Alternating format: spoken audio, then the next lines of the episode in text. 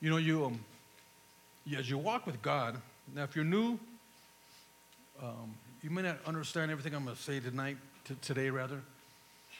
And um, although this is for you, it's not for you. Eventually, you should understand this. But you know what? You're new.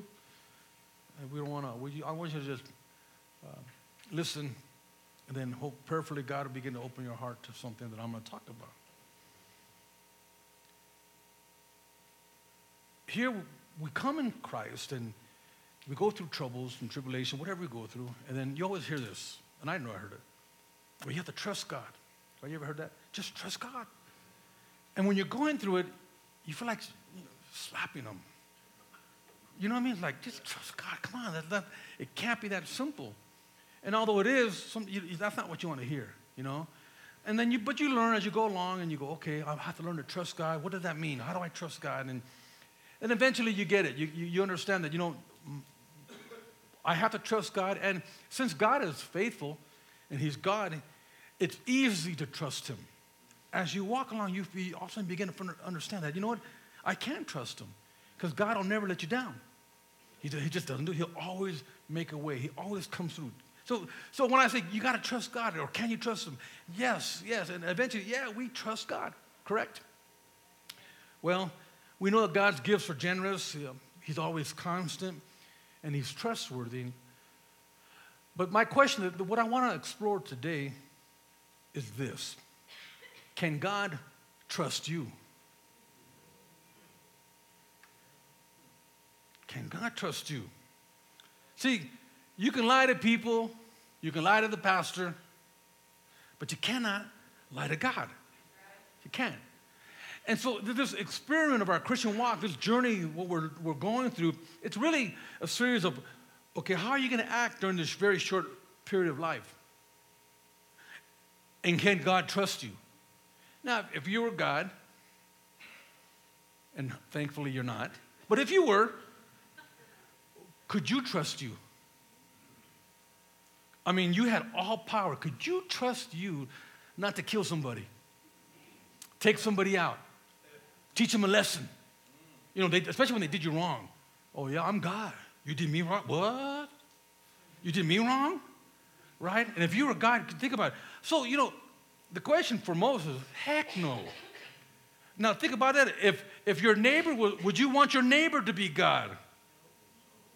Because you're all, heck no, Jack, my, my neighbor's crooked. I'm talking about, I'm talking about your neighbor. I'm talking to your neighbor right now. Right? Heck no. So, so, so we have to understand, and, and that's the question, and that's what we're trying to develop. That's what you have to learn as you walk with Jesus. Can God trust you? Huh? See, as your child grows into a teenager, the biggest issue you deal with is the issue of trust. Now, anybody have teenagers? Oh, yeah. yeah. You know, and, and prayerfully, like my teenagers, somehow they made it through their teenage years alive. And they had to always develop, I had to always work on their trust. You have to. You know, some of my kids, Dad, can I borrow my, your car? Yeah, right. Yeah, that's a good one. You're like, man, you're the best comedian. You should be on Saturday Night Live. Ask me, can I borrow my car? Are you kidding? Yeah, right. But eventually, you say, okay, you're, you're thinking, okay, I gotta, I gotta trust this kid. All right, here, take the keys and go to the store, get the milk, but be back.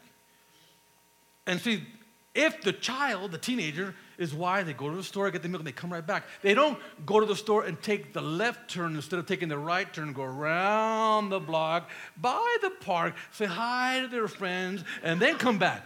Because if they do that, because we got a time, we know exactly how long it takes you to get from King Supers to home. And if you don't do it, look, I, I let, let you the keys, and I can't. See, that's why I can't trust you. You can't even go to the store. So we have to build trust, right? And, and, and as they do a little more, oh, you went to the store? Yeah, yeah, go ahead.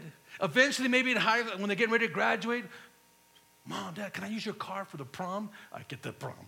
You, you better buy a cab. right? But if they're trustworthy, you say, okay, here's the keys. No drinking and driving. Huh? No, I know she's pretty, But you better just leave, keep your hands off her, Jack. Don't be doing nothing in my car. I have DNA kits. Okay. Okay, you go. And they, and they do it, well, I trust them. So you're always building trust, right? Right, parents? Right. It's a tough gig. It's a tough gig. And half the time, teenagers are not trustworthy. Well, see, Christians are like that with God.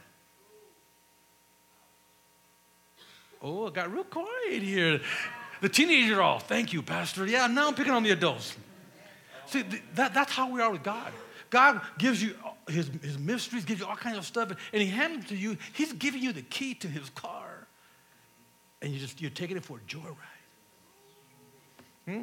See, every time you do right, teenager and Christian, your parent will give you more, and God gives you more. Every time you do it wrong, oh, parents pull back, God says, whoa, pull back. So very, very similar upbringing, right? If we were to go uh, where, where, God, again, how would we feel about us and looking at our walk? You're probably saying, How in the heck am I still alive and God hasn't killed me? Amen? Hmm. See, the gospel describes one of the most difficult parables to understand in all the Bible here with this manager. It's amazing. Luke 16, dealing with this manager, the whole chapter is connected to Luke 15. So you really can't understand 16 without understanding Luke 15. It was, the Bible, this book, was written by a medical doctor, and a man by the name of Theophilus actually hired Luke. Luke gave him some money and said, Look, they're talking about this Jesus who was born of a virgin. And you know, his Theophilus, yeah, born of a virgin, give me a break. But he was a lover of God. His name actually means lover of God, Theophilus. And he, he wanted to find out if these people were lying. So he finds a medical doctor by the name of Luke and said, You need to investigate this because I want to find out what these guys are talking about. Well, Luke, being a doctor, was a very smart man. He knew how to do action research. And he was researching who Jesus was. So he was going through the whole process. He proved the virgin birth. He looked down the family line. I mean, he was studying. He was like a, getting a PhD, if you will, on this, this book because he, he wanted to make sure it was right. So he wasn't just your normal guy, he was a medical doctor investigating who Jesus was. This, so he's writing this book. And he writes Luke 15, and, and he sets it up because he's talking about a person's or our attitude about people, how we look at people and how we trust people, or whether we trust them or whether we don't trust them. And a very a famous portion of scripture in Luke 15 is the story of the prodigal son. And, and, and for the sake of time, we won't go there, but that sets up what Luke is going to talk about now. He goes from the prodigal son who had left his family and went and lived with the pigs and sin and spent everything he had. How much? He spent it all. The Bible said that he had an inheritance from his dad, and his dad gave it to him, and he wasted it sounds like this generation. It says that he wasted his dad's fortune on women, song, and dance. Wasted it until finally, when he came to his senses, he was eating slop, pig food. He was with the pigs eating their food. When he finally came to his senses, he goes, I need to go back to my dad. Representing us going back to God. So that's the story, how he wasted everything. Then we come into this manager who God had, or the, the owner rather, had given him everything to manage. And we pick up the story here. See, Luke 16 deals with our wrong attitudes about wealth. Huh? Luke 16 talks about our possessions, what we have, and how we're going to deal with what God has given to us. Not just money, everything you have. Everything you have. I, I, I look at people and I, have had many people come, Pastor, they're all happy. They're happy. Pastor, what? God bless me. God blessed you? Yeah, he blessed me. What did he bless you with? He blessed me with this new car.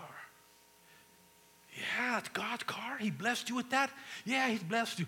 Oh, good. Because we need to use that to move people around. Oh, wait, wait, wait, wait. No, no, it's new. I, you know, it still had that new car smell. I don't want to get it dirty. I don't want, no, no, no. Oh, I thought God blessed you with it. You blessed you with it. So that's okay because we can do that. We can bless ourselves with it. And most people try to cover their own wants with saying God did it. We know if God does it is, how tight you hold on to it. See, if I I said, use this as an example, because it's hard to tell which is God's blessing or not, because you'll never know. I, if I'm a, a non believer and I'm driving a Lexus, feels good, right? But that's not God's blessing. Like, I'm a non believer. Like, I'll be like Donald Trump. Rich, rich man, he got no God in him. All that's his. But if I love God and I'm faithful to God, I can have the same car, Lexus, and my Lexus will look like his Lexus, but mine will be God's blessing and his won't. But they look the same. That's the difficulty of trying to figure out if it's God's or not. It's how you handle what you have. What you have, is it being used for God?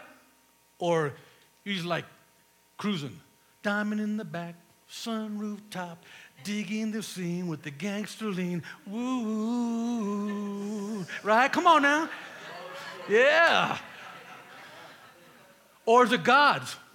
Sinners in the back, thrown up on my seat, picking them up, taking to Jesus' feet. Woo, what are you doing with your ride, homeboy?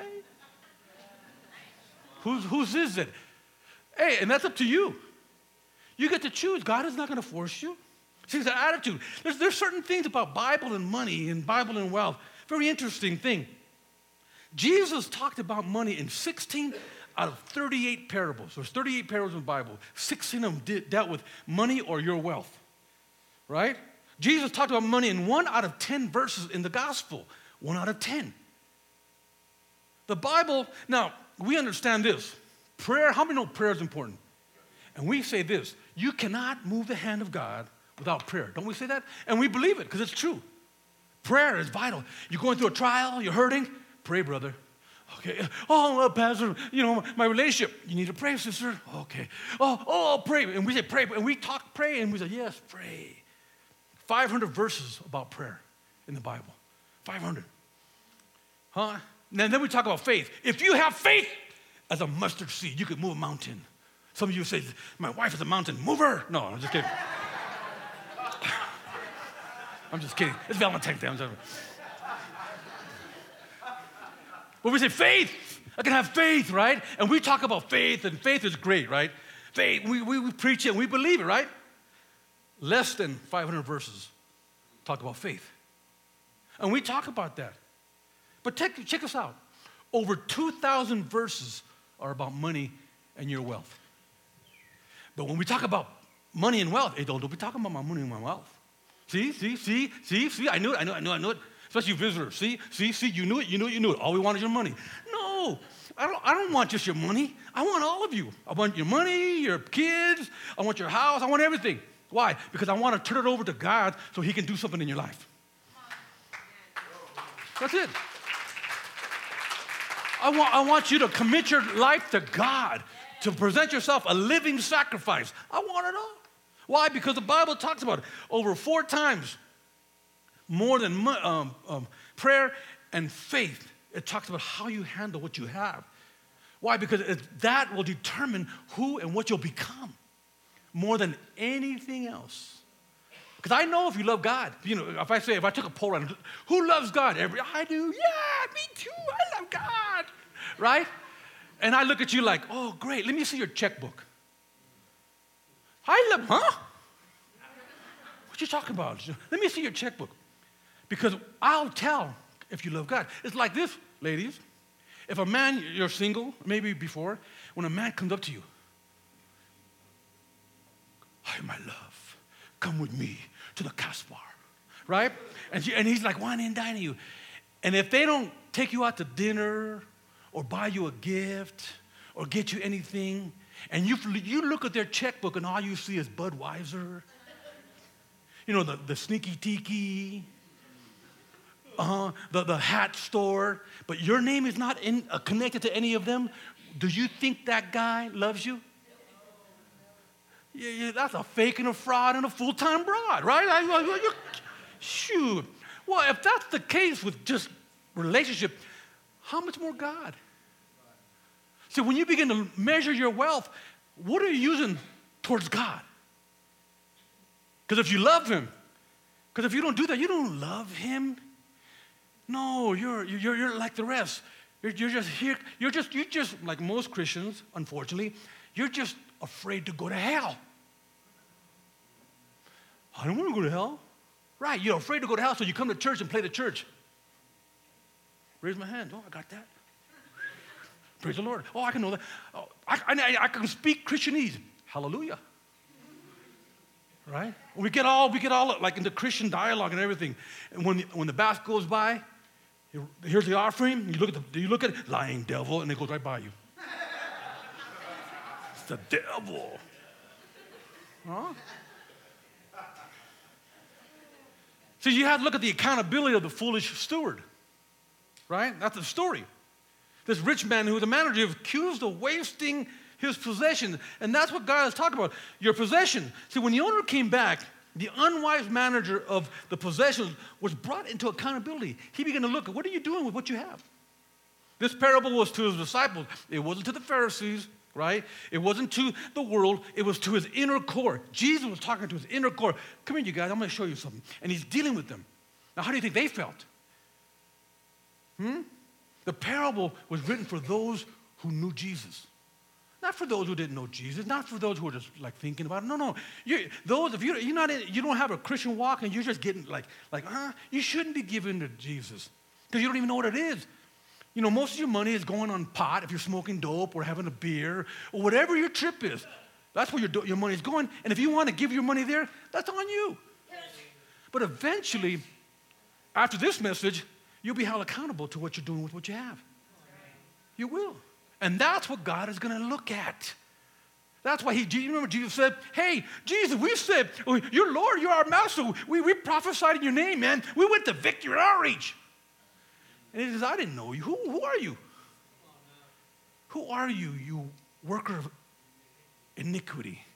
I never knew you. Well, yeah, when I was hungry, you never fed me. When I was thirsty, you never gave me drink. When, when I, you didn't do anything. Well, who, who are you? I can imagine they're up in the roll calls. Hey, Peter, somebody here says they, they belong in here. You got their name over there? Nah, Jesus. That was one of those fakes and frauds and part time broads Pastor was talking about. Oh, okay. All, all, the, all the fakes over there, all the real ones go over here. So we're all going to be held into accountability. See, and as a pastor, I said, I don't want you to be held. I don't want. I want you in the right line. Amen. Amen. Amen? Yeah. See, there's two reasons why this manager was accountable to the owner. In the same way, there are two reasons, or several reasons rather, why we must be accountable to God. Right? The reason why I'm, I'm accountable, this is the first reason why I know I have to be accountable to God. It's not even a question. Here's the reason number one He's the owner, and I'm the manager. Let's put it this way He's the owner, and I'm not. The Bible says that God owns the cattle on a thousand hills. Every gift comes from Him. Everything that, he, that is in existence belongs to Him. He just uh, gives gifts to men, free willing. He, he just gives it out. And, and he looks, and he's like, like I said earlier, it's like an experiment. He, he allows people to do with the gifts what they want to do. Go ahead, do it. I had a friend, I led him to the Lord. He later became a pastor. He was my boss. He hired me, and, and um, I told him I got saved and I'm giving money to the church. You don't have to give money. And he didn't, love, didn't like that. He had a speedboat, and, and the name of the speedboat was Satan's Toy. So it tells you where he was coming from, right? So I go, okay, Larry, tell you what, because I was, I was saved and I was tithing. God was moving in my life. I go, you know what? You don't want to give to the church? I understand that. Don't give to church. Because you, oh, you know, the church, oh, they, you know, have the same lies. The same lies been for 100 years. Oh, they want your money. I go, no, no, no, no. No, you don't want to give to church? I understand because I, I have that head trip too. Do this. I want you to take 10% of your money, right? And I want to be with you. We're going to go to your living room, and he had a beautiful living room, right? Beautiful couches. I'm nice. They had money, right? Big, beautiful fireplace, a beautiful mantle. And I go, we'll go to your living room, and we'll take 10% of your money, and we'll burn it in your fireplace. All of it. That way, there's no head trips. No head trips. And I put that challenge on you. That way, you have no head trips. Do that. Because if you're tripping like, oh, the church wants money, no, no, no. I want you to be blessed because eventually you'll figure it out. Take 10% of your money and go burn it and offer it to God. Say, God, I don't trust Pastor Al. I don't know what he's up to, but here's my offering 10%. 10% and you watch what God does in your life because you'll be moving in faith. And that way you can get that, that lie out of your head and learn that giving of God is for your benefit. given to God, not for my, our benefit. Huh? But burn it. So when I did that, I got him. Because now he couldn't use that. See, that little lie was an excuse not to give. So now you don't have an excuse. If you, if you don't want to give the church, go burn it. Burn it. Feel the burn. Huh? So I'm accountable to God because what I have today are gifts of God. I own none of it. I'm accountable to the owner. Huh? Second thing is, He's the owner and He gives me everything. He's the owner and He gives me everything. My, my wife, my children. I, when we got married, the doctor told us specifically and clearly that we were not going to have children, that my wife was incapable of having children.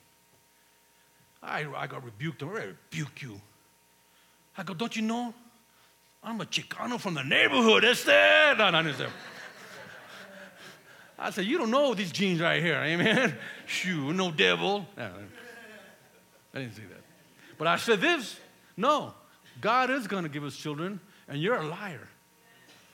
Right? And we, have, we had our children immediately, boom, back to back. Amen. Homeboy didn't play. Hmm? Uh, to the gifts I have, He gave to me. Everything I have is a gift of the Lord, and He's the owner. That's why when my daughter says, gets married, wants to go to another, another state, another country, hey, she belongs to the Lord. I rather, really, I would rather have my daughter here. My wife knows that we would rather, I would, no, you have to stay here. But she's not mine. And God has a call on her life. God has a call on all my children's life. So when God leaves, they got to go because they don't belong to me. I just been given the opportunity to raise them. Hmm? I'm a steward. I'm the manager. So we must find, we must all find our moment of clarity to understand that God is the owner and we're not. We're just the managers. This is all God's stuff. Amen? See, after we received, we received clarity, all of a sudden, then there's no more conflict. See, it's very difficult for you to give away your stuff. But if it's not yours, if you can come to understand that this is not yours, it belongs to God, then it's easier to give it away because it's not yours in the first place. You understand? It's like this. If I said, I want you to give a $1,000, it's a clue. But here's the catch you have to take a $1,000 from her and give it to me. That's a lot easier for her to do if she was willing, right? And she gave it to me. How easy is that? Right? Because it's not hers, it's easy to give, right? Well, it's the same thing. I want you to give from what God gave you. If it's, not, if it's God's, guess how easy it is to give. But when it's not God's and you're struggling with that, you ain't taking my stuff, Jack. I work for it. Uh uh-uh. uh No. It's me, myself, and Irene. It's mine. And there's the battle because people have not settled the equation that the stuff belongs to God. They think, we think that our stuff belongs to us. Hmm? See, the owner, the third expectation we got we to look at is that the owner has expectations of us. When the master, the owner comes back, he wants to know what he what has been done with the position that the possessions rather he has given us. He's going to ask all of you everything he's given you, and I mean everything. If you can sing, I don't care, sing. If you can play an instrument, do whatever your talent is, give. If you have not been using for God, oh, you just been, but you know, I'm using it, but but I'm not really using it for God because right now I'm getting some do re me to do what I'm doing, and you know, if I do it for God, you know, the church they they want me to volunteer. So I want, I want, I want some cashola. I don't want to volunteer, get volunteer. Well, right? That's, that's a, it, whatever it is, that is a gift of God. If you don't use it, listen, if you don't use it, you're in danger because you will lose it. Let's move on. It'll be lost in the futility of the world. Lost. Oh, you might make money if that's your trip, but that'll never make you happy. Never. Nunca. Amen? Amen? So what did you what did you do is a question with what God gave you? Right? Matthew 25, 29 reads, For everyone who has will be given more. and he will have an abundance. Whoever does not have, even what he has will be taken from him. Hmm? So there are several expectations.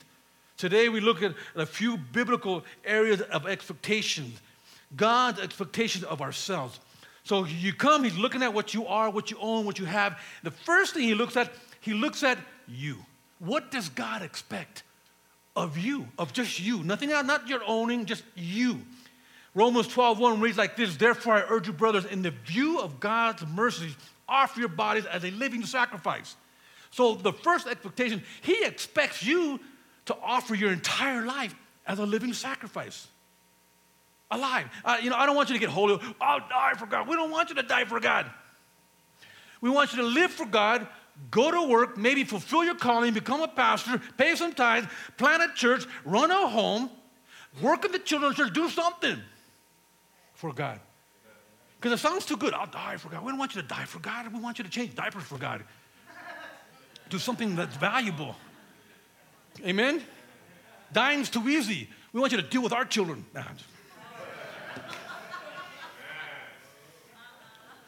Huh? Settle immediately in your Christian walk. Again, that He's the owner. That's the most sensible way to serve God as a living sacrifice. Right? And I said that scripture earlier. Not, not everyone who says to me, Lord, Lord, will enter the kingdom of heaven, but only he who does the will of my Father. Only he or she who does the will.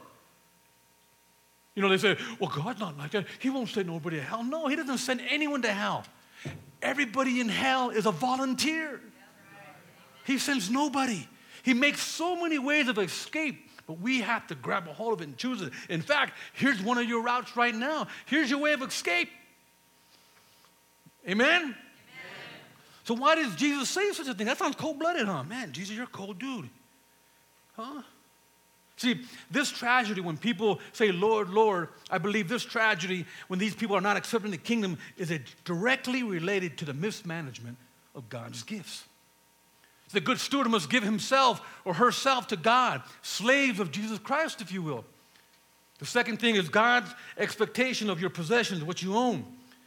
He has an exhortation for what I'm going to do with the things that He has given me to do in my life. What are you going to do with them? What are you going to do with it? I know people will turn away from the call of God for their career. All right? But when you come before God, He's not going to ask you for your resume. Oh, no. If you have a call of God and you make that choice, He's going to say, Who were you again? We, we, we kind of knew somebody who had a call, but they chose something else. I think you're in the wrong line. See, these, these decisions we make, you can't take lightly. Like, oh, no, no, no, especially if you understand. God has an expectation of you, of your possessions, of your time. I shared this the other day time. And you always hear time is money, right? Time is money. No, no, time is not money. Time is way more valuable than money. Time, oh my goodness, time? Are you kidding me? Time is so valuable. If you had a house and it burnt down yesterday, right? You can go to work, buy some lumber, right? And rebuild your house, right? And you would. Ah, I got. I'm not gonna live in the park. I got. And you can rebuild your house. Even though it's, it might cost you money, right? But you can rebuild it. If I wreck my, my car, I'll be all bum kicked. But guess what? I can, I can go get another car because I, I can rebuild that. I can get another car. I got insurance. I'm legal. I ain't, you know, some of you ain't got insurance. I'm sorry. I know how you guys roll. Some of you ain't even got license. I'm cool. I'm a good driver. Just don't catch me. Amen. But that's, that's a different message. Huh? But you can rebuild it. I don't care what it is. You lost your jewelry, you can go buy new jewelry. Right? But time. Time's a trip. Because once you use it, you can never reclaim it. I don't care if you have a million dollars, you can never buy back 10 minutes. can't. It's, it's irreplaceable. It's so valuable, you can never, nothing you can do. Ladies, I don't care how many facelifts you have. You keep having facelift, your eyebrows will be touching your forehead up here. It doesn't matter. It doesn't matter. You can eventually, right? Time does something to everything. We're going to age, we're going to age, we're going to age. Time. You can never go back, right? God has a very strict expectation of how you use your time. Oh, you want time? Yeah, I need time. Ministry is so hard. I need time for me. Me.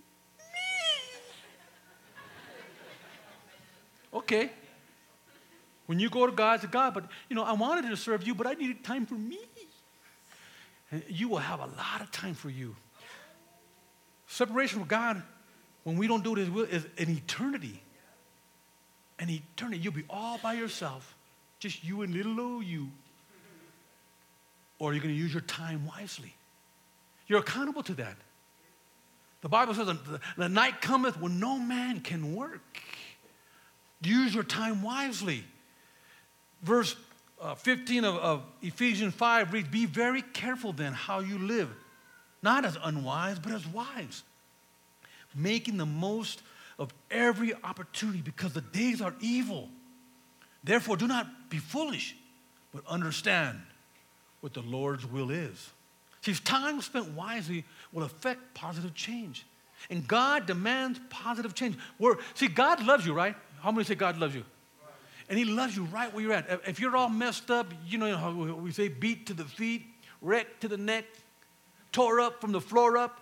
I don't care how bad you is, right? God will come right where you're at. And He'll snatch you and He'll love you. Right?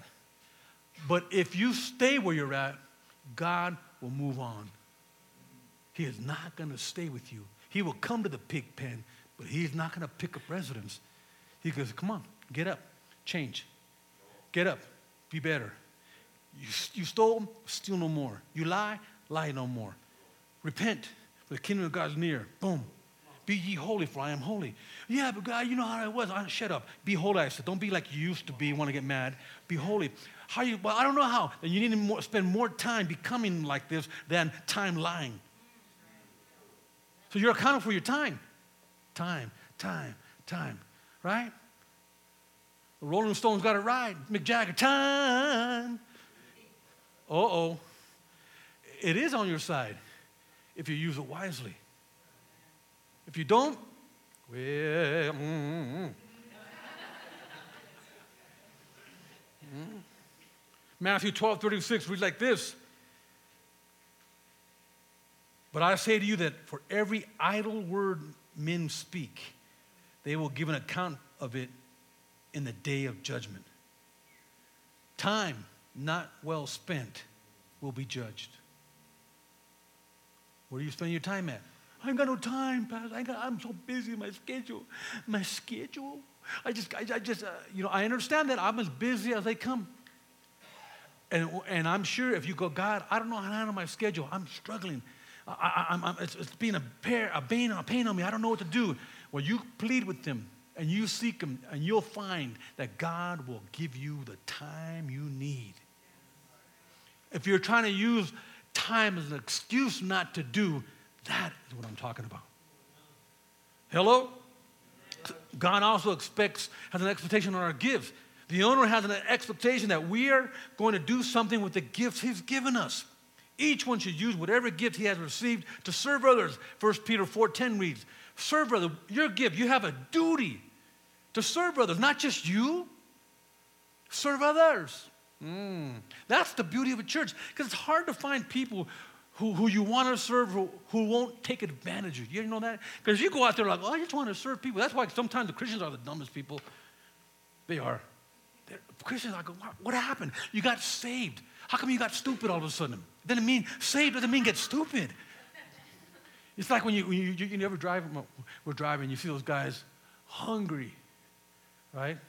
You know, and they're, they're, sitting on the corner. And I go, and I look at the other guy, the guy there, and my, my grandbaby goes, his face looks like he named an actor or somebody. Remember that guy? I go, hungry? I'm looking at this dude, you know, right there. That guy needed to go on a diet. He wasn't hungry. I go, that's a healthy homeless guy right there. Boy, that guy, like, he was a, mmm, beefy. I mean, he, he must be really hungry. I go, that guy's really hungry. I go, don't give that fool anything. Huh? He's hungry. He needs to go to work. I was telling, I go, you know, I don't get this. Because I can't find a job. I'm, I'm kind of crazy. I, I went to jobs when I was first starting, and I went to my first job. I go, look, I need a job. Yeah, but we're not hiring. No, check this out. I know, but you're going to hire eventually one day, right? Yeah, we are. Okay, I'll work for free until you hire me. I, t- I tell fools, I'll work, I'll work, just hire me. And, and, and when you're ready, I'm ready. No, these guys would rather stand up with a sign instead of trying to work, wasting their time. Huh? What are you doing with it? What are you doing with what you're doing? People waste time trying to get away with things. And you got to hold you accountable to your giftedness, hmm? to your gifts. See, we have to be, we have to do what God has called. It's like we're, we're in business for the Lord. And we have to be good businessmen. Unfortunately, many Christians are bad businessmen. They are. This guy, Norman, had made an application. I'm coming for landing. I'm almost done. Yeah. Made an application for a position, and he was being interviewed by the personnel manager. Got a new job. When he was told that the company had group insurance for their employees, but each employee paid for his own coverage and that it was deducted from their first paycheck of each month. Norman looked very disappointed. He goes, man, and the guy kind of figured out, like, this guy doesn't look happy. And he asked him, well, well you know, what's, Norman, um, what's wrong? Norman said, well, at my old job, the company paid for everything. They paid for our life insurance, our dental insurance, our health insurance, three weeks paid vacation, a Christmas bonus, and a recreational program, and unlimited sick leave. So that manager who's going to hire him goes, Wow, I couldn't imagine leaving such a generous job. Why would you leave that employer? The personal manager asked him. Then Norman got real quiet for a little bit and he realized what he had said. Then he kind of sheepishly said, um, They went bankrupt. And that's how Christians are. They want to spend all this stuff, all this stuff, all this stuff, do waste their time, waste their time, waste their time, waste, and expect that their Christianity is going to be profitable. If you do that, you're going to go bankrupt. You'll have nothing. You're going to, you know, and I see Christians walking around like defeated all the time. How can you be defeated? Jesus is Lord. He saved you. He filled with, how, why are you all bum kick on just, just why? They're bankrupt. Why? Because they haven't been spending time like they should. They haven't been doing what God has called them to do. No, they're, they're busy caught up in other things, not maximizing who they are in Christ. And so now they're bankrupt. Pastor, help me. Pray for me. And I'll pray for you. But there's only 500 scriptures on prayer. There's 2,000 on money. I'm trying to keep you from being bankrupt right now. Because you're going to hit it you know, if you're first saved, you're out there, you know, everything is beautiful. I know when I was first saved, whoo, man, when I first got saved, everything was beautiful. Everything is beautiful. And I was a vato from the neighborhood, right? Yeah, wow, check this out. I started seeing colors. I remember I was saved, right? I see this butterfly flying by, tripping out. I go, wow, how beautiful. I get beautiful. How beautiful. Then I cut myself. Well, how beautiful. What's wrong with me? But everything had color, man. I was like on the honeymoon, you know, like, wow, God is good and I'm alive. And then and now I'm trying to hug people and I never hug people. And I go, wow, what's happening? Everything had life again, right? But then that leaves. All of a sudden, you get down to, wow, the butterfly is beautiful. But I still want to sock that guy right now. what happened? I was bankrupt. So I had to begin to learn to use my time for those down seasons when I, when I felt like that, I would, I would be stronger. Why? Because I used my time wise. I began to study. I began to pray. I began to do for people. That's the best medicine. Doing for people makes you stronger. Because as you do for people, God is obligated to help you, right? What I tell you, God will only work in you as He works through you. If He doesn't work through you, He will never work in you. So as you work, He works through you, I got better. I go, wow, the more people I help, the better I got. The more I helped, the smarter I got. The more I helped, the stronger I got. Oh, I got this. I figured this out. I just got to help people. Oh, I can do that. I, and I, I, I clicked into it because it worked. Hmm? So he expects you. That's, that's the expectation that God has on you for his gospel. Because there's good news. It's good news to be a Christian when you're following God right. There's good news. God wants to bless you. He wants to bless you more than you can imagine. The Bible says, No eye has seen, no ear has heard, nor has it entered into the heart of those of man the things that God has in store for those who are called according to his purpose. We can't even imagine. No, but what, what, what keeps them from us? We're not good managers. We're not good managers. And God said, Man, I wanted to give you so much, but I can't trust you. So it's not about can, can we trust God? Can God trust you? That's the issue. He wants to give you more and bless you more, but can He trust you? Or are you going to sneak around, do your own thing? He wants to bless you. Or are you going to keep coming in and out of the home for the next 10 years? What are you going to do? He wants to bless you. God has an expectation for your life. I want every head bowed and every eye closed.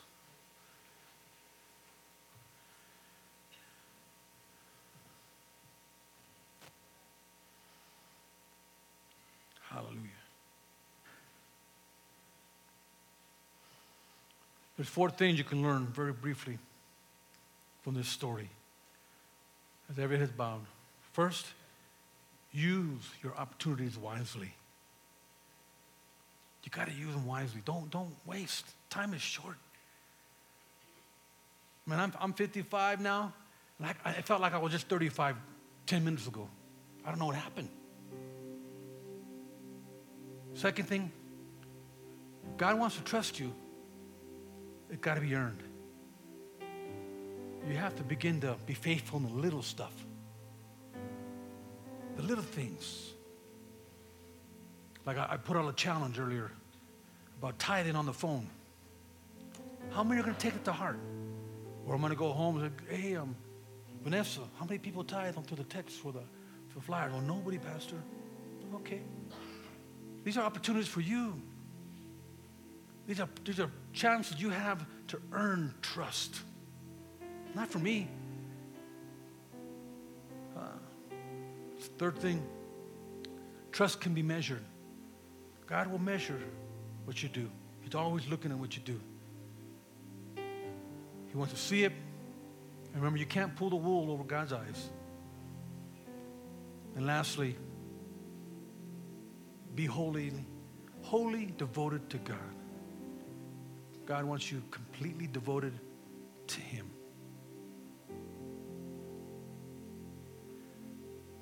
Pray this afternoon we walk with a new insight concerning this story and being a manager and handling our life, our life's journey, our life's work, our family, our children, that we learn to, to do the right thing. Believe me, you all have opportunity. And here's the good news if you've been failing, God is faithful and just to forgive you. He didn't have me come here to try to make you feel guilty, because that's not my intent. Because I understand the battle. Life, life just keeps hitting you. Keeps hitting, keeps hitting. And here comes this preacher interrupting, saying, This is this will help you. And sometimes it just doesn't make sense. No, God doesn't make sense a lot of times. But He's faithful you can trust Him. And that's what I'm, I'm banking on, that you'll learn to trust Him. Because once you learn to trust Him, you will become trustworthy. God will be able to trust you. If you need prayer in that area, which I know many of you do, how do I know? Because most people in this church don't tithe. They come, but they don't tithe like they should. I know that. Our bookkeepers know more than more than me. And these are the same people who say, God, I need help, I need this, I need this, and He wants to give it to you. But this, this is the crux of your issue of learning to trust God. You want to take that first step of trust as we sing this song. I'm, I'm even speaking to the worship team they need to make this altar call. Everybody sound people, everyone in this room. Is very important. This, this is the most important part of your Christian walk you will ever learn right here. This is it. There's nothing more important than this. If the Holy Spirit is speaking to your heart, I want you to come forward.